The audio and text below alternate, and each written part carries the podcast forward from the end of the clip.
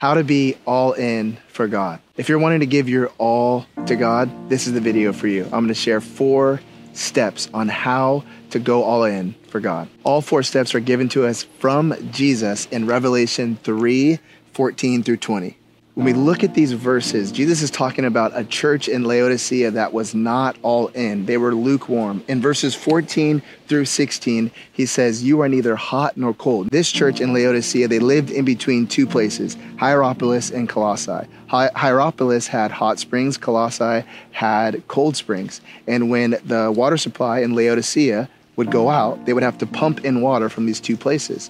As they did that, what would happen is they would get this big calcium buildup in the pipes, and the water that was lukewarm was actually toxic.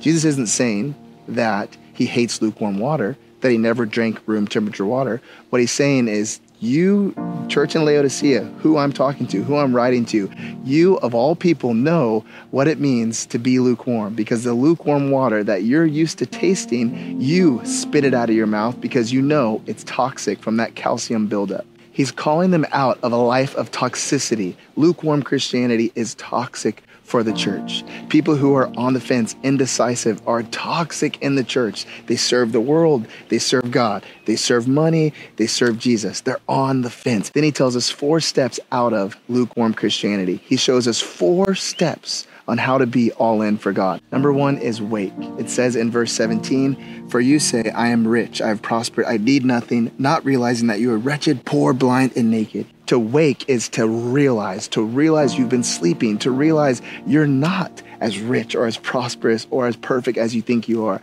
The people in Laodicea, they were thinking that they are righteous in and of themselves. They've done a lot of good things. They're a pretty good person. You know, I'm not as bad as so and so or the church down the block.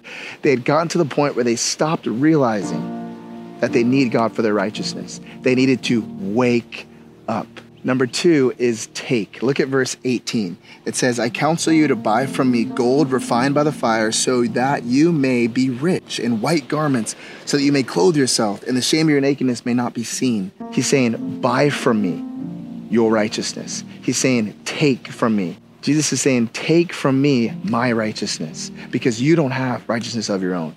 Take from me. To take means to trust in, to believe. When you go to a store, you go inside the store and you buy that item and you take it with you, knowing that I needed this item. This item's gonna help me. I believe it's gonna help me. That's why you're taking it with you. To go to Christ is to say, God, I need your righteousness. Help me to take it. Number three is shake. Look at verse 20. It says, Behold, I stand at the door and knock. Jesus is saying he's knocking at the door of this church's heart. It's time for them to open up the door and shake his hand. When someone comes to your house and they knock on your door and you invite them in, one thing that we do is we shake their hands and we look in their eyes and we welcome them into our house. For a lot of us and for this church in Laodicea, they had left Jesus on the front step for a long time. They had never opened up that door. They had never shook his hand looking at Jesus' eyes and shaking his hands, it's a, it means welcoming him in to your life. Have you done that? And number four is cake. What does Jesus say in verse 20? He will do when we shake his hand, when we open up that door.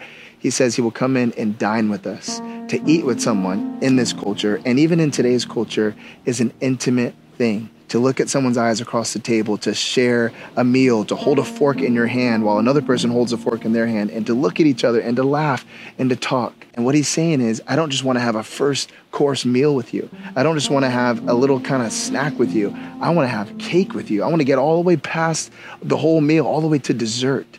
I want to spend a whole entire evening with you, the evening of eternity. Eating cake with him, dining with him, being intimate with him can be a daily thing, a lifelong thing. So we know we need to wake, we know we need to take, shake, and cake.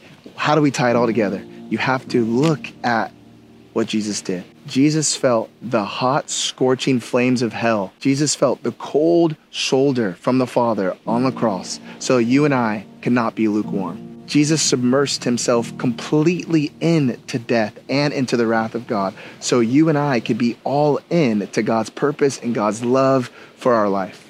The more you look at Jesus' life and how all in he was to the Father's will, the more it gives you the power to live all in for God. It gives you the power to wake up. It gives you the power to take his righteousness to be your own. It gives you the power to invite him in, to shake his hand, to look into his eyes, and to sit and to have cake with him, be immersed and intimate into a relationship with him. So the question is, and you can answer this in the comments, what is keeping you from going all in? I love you guys so much. Amenpodcast.com to support this ministry. See you in the next one. Go out and be the church. Amen.